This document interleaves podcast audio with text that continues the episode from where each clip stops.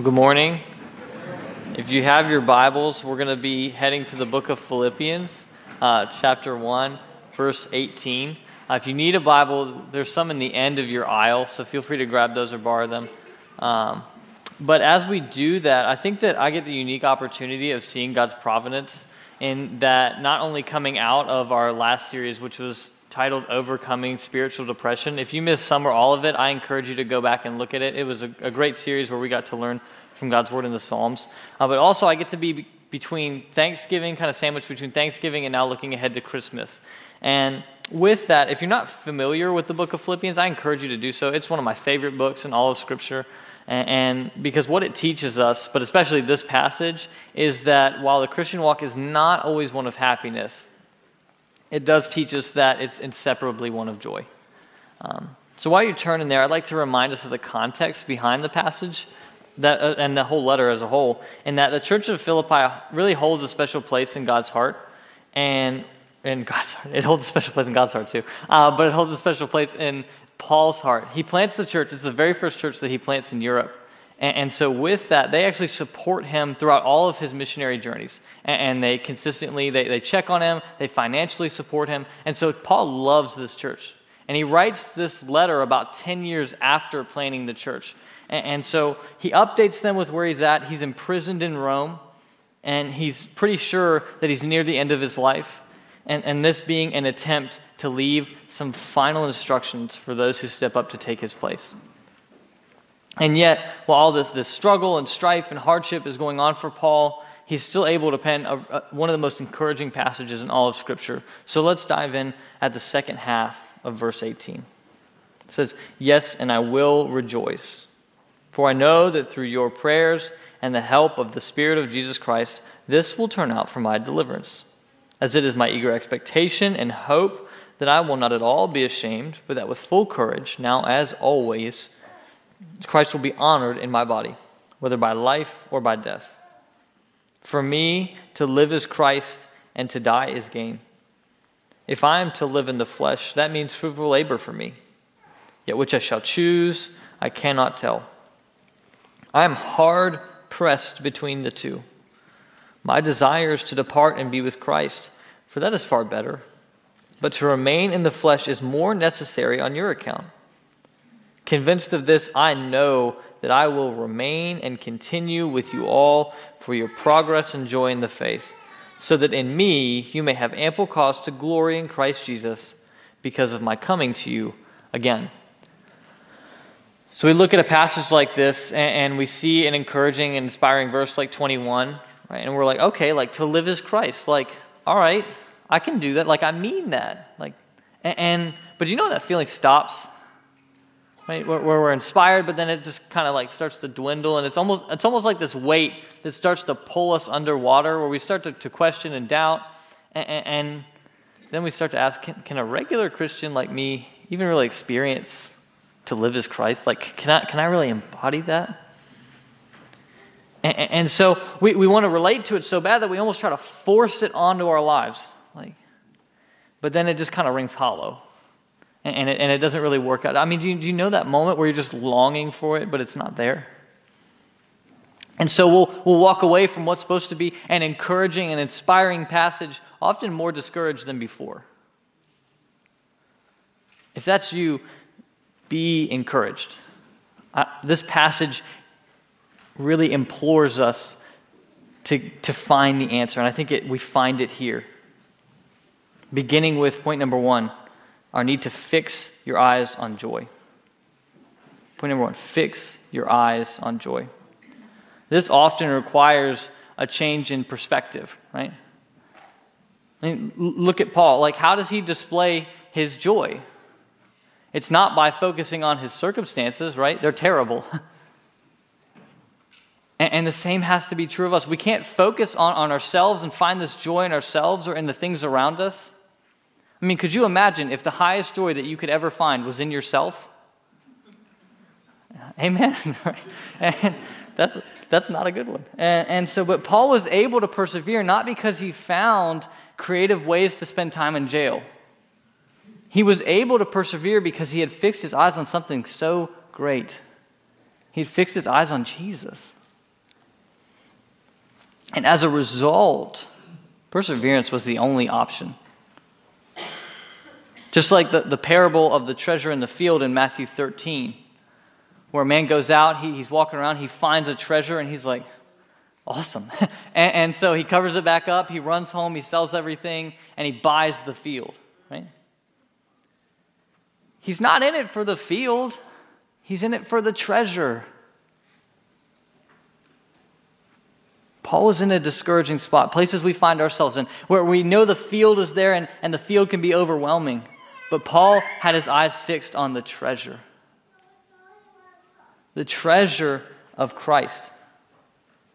But he knew he could persevere because he knew that that's what's waiting for him at the end of that finish line. I just have to endure till I get there.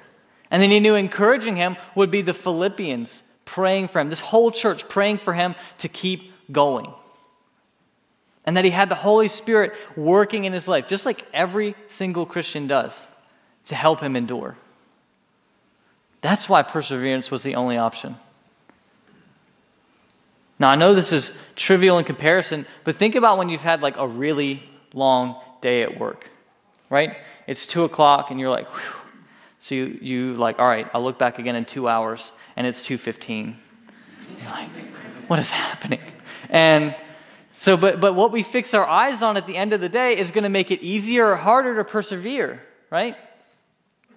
So if, if I'm struggling to persevere and I know that I have to look forward to a nice steak dinner with the family, that's going to make it a lot easier to endure that day than the idea of eating leftover meatloaf that's been in the back of the fridge too long, all by myself, right? And, well, it's just me and you, Netflix, right? And, and no, like, that would make it so much harder to endure. But Paul knew that the joy set before him was worth chasing with everything with all that he had, and he clung tightly to that joy. In other parts of the Bible that Paul writes, he'll call it my gospel. I mean, he clings with this white knuckle grip to it that he calls it mine. And that'll lead him to say in Philippians chapter 3 But one thing I do, forgetting what lies behind and straining forward to what lies ahead, I press on toward the goal for the prize of the upward call of God in Christ Jesus. So Paul says, I- am going to endure. I'm going to forget all this and I'm going to press on toward that prize. But the reason that Paul can do that is because Christ did it first. Jesus set that model for us. Hebrews 12 will tell us looking to Jesus, the founder and perfecter of our faith, who for the joy that was set before him endured the cross, despising the shame, and is seated at the right hand of the throne of God. So, so Jesus, Christ, who, who is sweating blood because of what's about to come and facing the full wrath for our sins. Why did he persevere? For, for joy. He pushed through it for joy. He endured for joy. That's why this is such an essential core part of the Christian faith.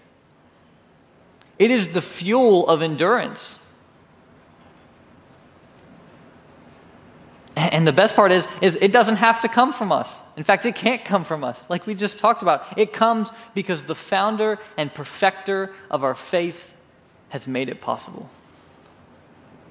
But hear that, not just the founder, the perfecter the perfecter of enduring through joy, the perfecter of our faith. I mean, just think about the truth that even though we stood guilty before Him,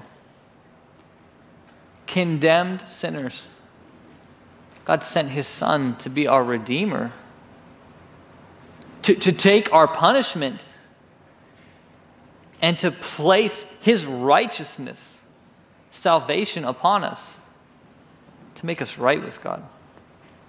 And then that includes God adopting us into his family and then looking at us and saying, Child. Guys, that, that is joy. That's unspeakable joy. Death to life. Guilty orphan to redeemed child. That's the gospel. So, so ditch the meatloaf of, of whatever you think will help you endure and fix your eyes on that steak. I mean, in, in, in, seriousness, fix your eyes on the good news that tells us this.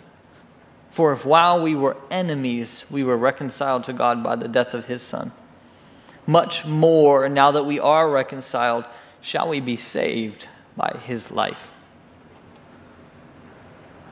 I can't add to that verse. I mean, let that soak for a minute. That God murdered his son while you were his enemy. How can that not bring you joy? That we are reconciled and we will be saved much more by his life. What greater goal is there to press on toward? What else in the back of your mind could help you endure to a greater degree than that? This gospel, this truth, is what Paul fixed his eyes on. And it carried him through the worst, most tortured moments of his life. But it's intended to do the very same thing for us. So let's fight. Let's, let's fight for joy. And the, the great part about this passage is it gives us two specific places to do that, to fight for joy, which will lead us to our second point that we are to pursue joy in life. Point number two pursue joy in life. You know, Paul drives this point home a few times, in this, just in this very passage, and telling us, I'm going to I'm going to roll off a couple. With full courage, now as always, Christ will be honored in my body, whether by life Next, to live is Christ. If I am to, third, live in the flesh, that means fruitful labor for me. Fourth, but to remain in the flesh, to remain alive, is more necessary on your account. And then finally, fifth, I will remain and continue with you all for your progress and joy in the faith. So it's safe to say that Paul was fairly concerned with how he himself and the church lived their lives. Paul pursued Jesus passionately because he knew it's where his life was most fulfilled. He's like, there's, there's nothing better than this, there's nothing higher than this. And that's a statement that's, that's easy to say amen to, and, and we write that down and we're like, okay, like, yeah. But how do we see that lived in our lives? Because that's not easy to do, right? Why is it so hard? Because it's only possible when we know and pursue Jesus intimately. There will never be joy in a lifeless, loveless faith. And we'll never pursue someone that we do not love. I pursue my wife because I love her. And I pursue Christ because I love him. But let's be honest, there are some days that that's way easier than others, right? I'm not as easy to love as I look. And, and some days it's hard. And, and we're just fighting apathy, and we're like, okay, like this, there's this joy that's supposed to permeate my faith. So where you at? So if we're going to fight for joy, how do we do that here? How do we combat that? Think back to the parable of the treasure in the field in Matthew 13 again. I'm just going to read it, where, where Jesus says, The kingdom of heaven is like a treasure hidden in a field, which a man found and covered up. Then, in his joy, he goes and sells all that he has and he buys that field. What I want to point out is notice how the man doesn't solemnly or begrudgingly sell all that he has. Because it says everything, so he's not like, man, I just got the kitchen cabinets redone. They were great. And, and, like, I just got all this stuff for Christmas and I haven't even gotten to open it yet. Like, no. How does he do it? In his joy. He sees the treasure and he's like, what? like, no one took this? And, so he's like, all right, like, see ya. I, I'm going to run home and I'm going to get rid of all of this. It's all garbage. Right? eBay, buy it now. I don't even need to auction it off. And then he pursues the treasure with all that he has. The parable's there to remind us that the treasure is Christ. Our joy is Christ. He's the reason that we're able to say, I count everything as loss because of the surpassing worth of knowing Christ Jesus, my Lord. Yes, like, okay, like I want that. How do I know if I'm doing that? Because I want to. Well, four subpoints that we're going to look at are, are, these questions coming out of the passage that, that let us kind of ask the question Am I really doing that in my life? So the first one being, Who is being honored with my body? From verse 20. So just a quick example. Um, if, if you have the iPhone or iPad or i whatever, um, if you don't have it, your neighbor will, so just ask them. Uh, but if you got the new update, you got that screen time app, right? Don't open it. Don't. It's depressing. Um, and so what it'll do is it'll tell you how much time you've wasted on your phone. And it's definitely God's invention. That's why it shows up on Sunday mornings to remind you as you're heading into church. Um, and, and so, but what it does though is it helps you identify okay, here's what's being honored with my phone, right? And so, in the same avenue, do that with your life. Take steps to identify who or what is being honored in your body. Next, who do I live for? Who do I live for? Coming from verse 21. What gets you up in the morning? When that alarm goes off and you don't want to get up, what reason do you roll out of bed for? What helps you, or, or not, and what helps you roll out of bed when all else is falling apart? We're working on our, our birth plan, right? And, and one of the things they tell you is to like bring photos to put up on the wall to remind you like why you're doing this. and like and so they just put them up and just like press on because of that. Like what is your photo? What what are you going to put up and say like I'm pressing on because of that? What do you run to when you are exhausted and it has been a long hard day? Like what do you run to? Because if we look back to the Greek, the original language of the verse to live is Christ. We see that it's more than like this nice quotable statement that we slap on Facebook or we put on a t shirt. But, but in the original language, Paul was saying, for me to live is Christ, is to breathe, is air. I don't have one without the other, they are the same. For him to be alive meant to pursue Christ. Can we respond the same way?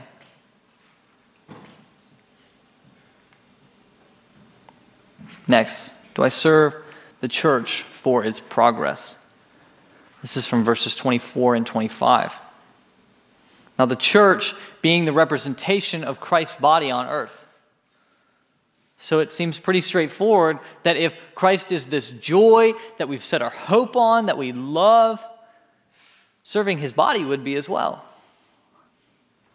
But there's those who will say, I, love Jesus. I'm all about him. I read the Bible, I pray, I sing worship songs in the car. Like, I'm all about. But church isn't for me. I'm not about that. I just don't like it.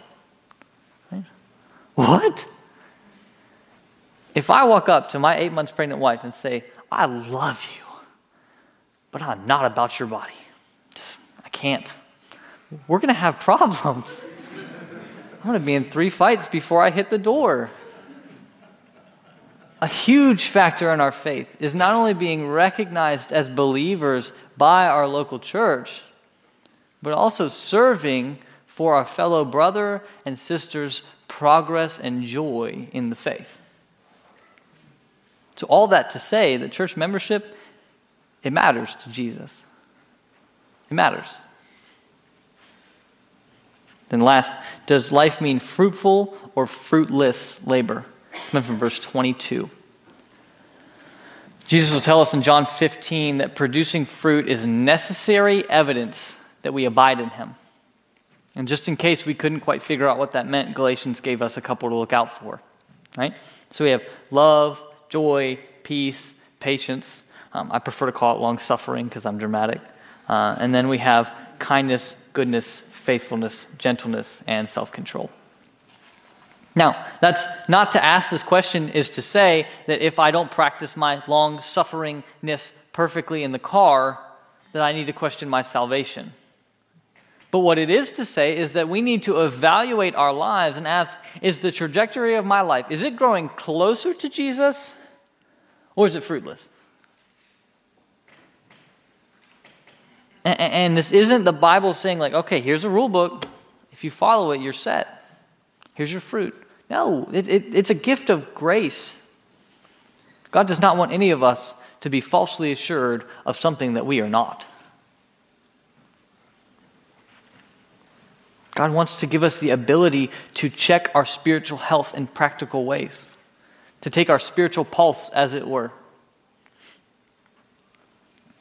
And then, after we get the opportunity to focus on what it looks like to live our lives in pursuit of joy, we can look to the second area of application that this passage gives us. In point number three, to embrace joy in death. Point number three, embrace joy in death. So, we as humans, we, we will fight death with everything that we have, right? Tooth and nail. And, and this is a real statistic, by the way. Uh, just to give you an example of it, Americans spent $3.5 trillion on health care in 2017 alone. And that averages out to $10,606 for every man, woman, and child in the United States.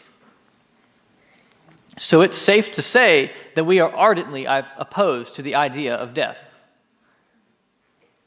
But this is a place where we see just how countercultural, just how opposite our society really is to Christianity. Paul will say in this letter, quote, Yet which I shall choose, I cannot tell. I am hard pressed between the two. My desire is to depart and be with Christ, for that is far better. So, so for Christians, we should be hard pressed, right? We should be torn between wanting to remain for fruitful labor or to depart and be with Christ. That's a hard thing to even say we desire, but it's even harder one to actually desire, right? And I, I have a daughter on the way. I can't wait to meet her. We have family and people we love who depend on us and we care about, and friends, and those we don't want to leave. But we have got to know deep in our soul that there's something even greater than these with fixing our eyes on and running toward. Why? Because we get Christ. We get the hope that we've set our joy on. We get joy itself in all of his fullness. Where the promises of Scripture are fulfilled perfectly in front of our eyes. And yet, even as believers, we are so often caught up trying to avoid the reality of our own God given mortality. Let me challenge you face it. Face it. Stare the reality of your death in the eyes. And never underestimate the sanctifying power of your frailty. That's why James will tell us that you do not know what tomorrow will bring. What is your life? For you are a mist that appears for a little time and then vanishes. If we are aware that tomorrow literally is not a given, how would that change the way we live today? Better yet, how should it change the way we live today? And specifically looking at this passage, the question that we have to ask becomes if I died today, I died on the way home from church, would it really be gain? Because if we struggle to answer this question, we have grossly overestimated this world. In church, we have grossly, grossly underestimated our Christ. Now, in all this, if, if you struggle to find joy in your faith, the last thing that I want to sit here and do is depress you.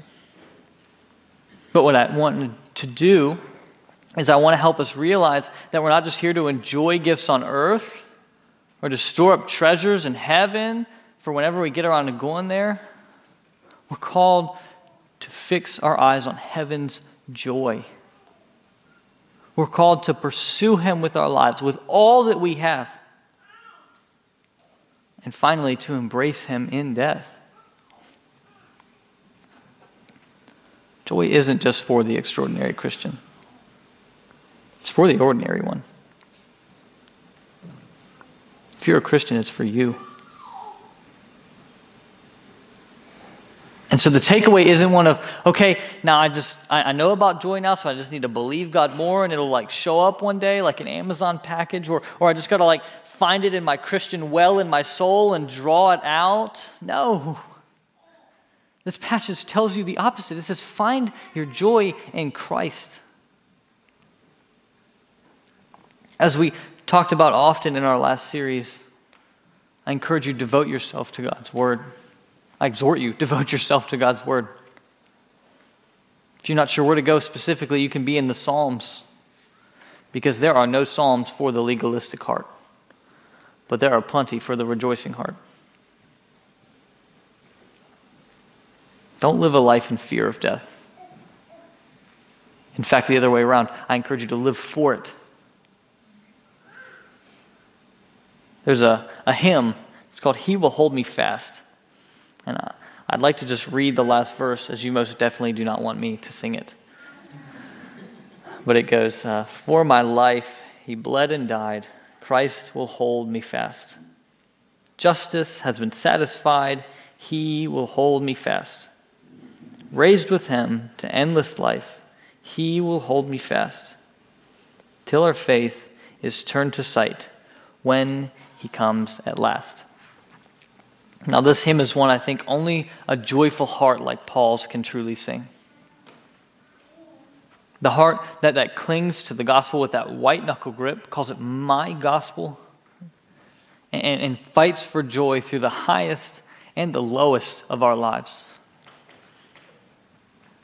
And that joyful heart can say with Paul that no matter what comes, for I consider that the sufferings of this present time are not worth comparing with the glory that is to be revealed to us. He's talking about that last line there till our faith is turned to sight. So, as we close today, we're going to sing um, a different hymn. We're going to sing the hymn, Be Thou My Vision. And as we respond to the word, let that be your prayer that like heart of my own heart, whatever befall, whatever comes, Christ be my vision. Pray with me. Lord, thank you for speaking to us through your word. And thank you for, for using it to reveal Jesus, not only as a Savior, but as our treasure. Pray that we see Jesus more and more clearly as the treasure worth giving up everything for.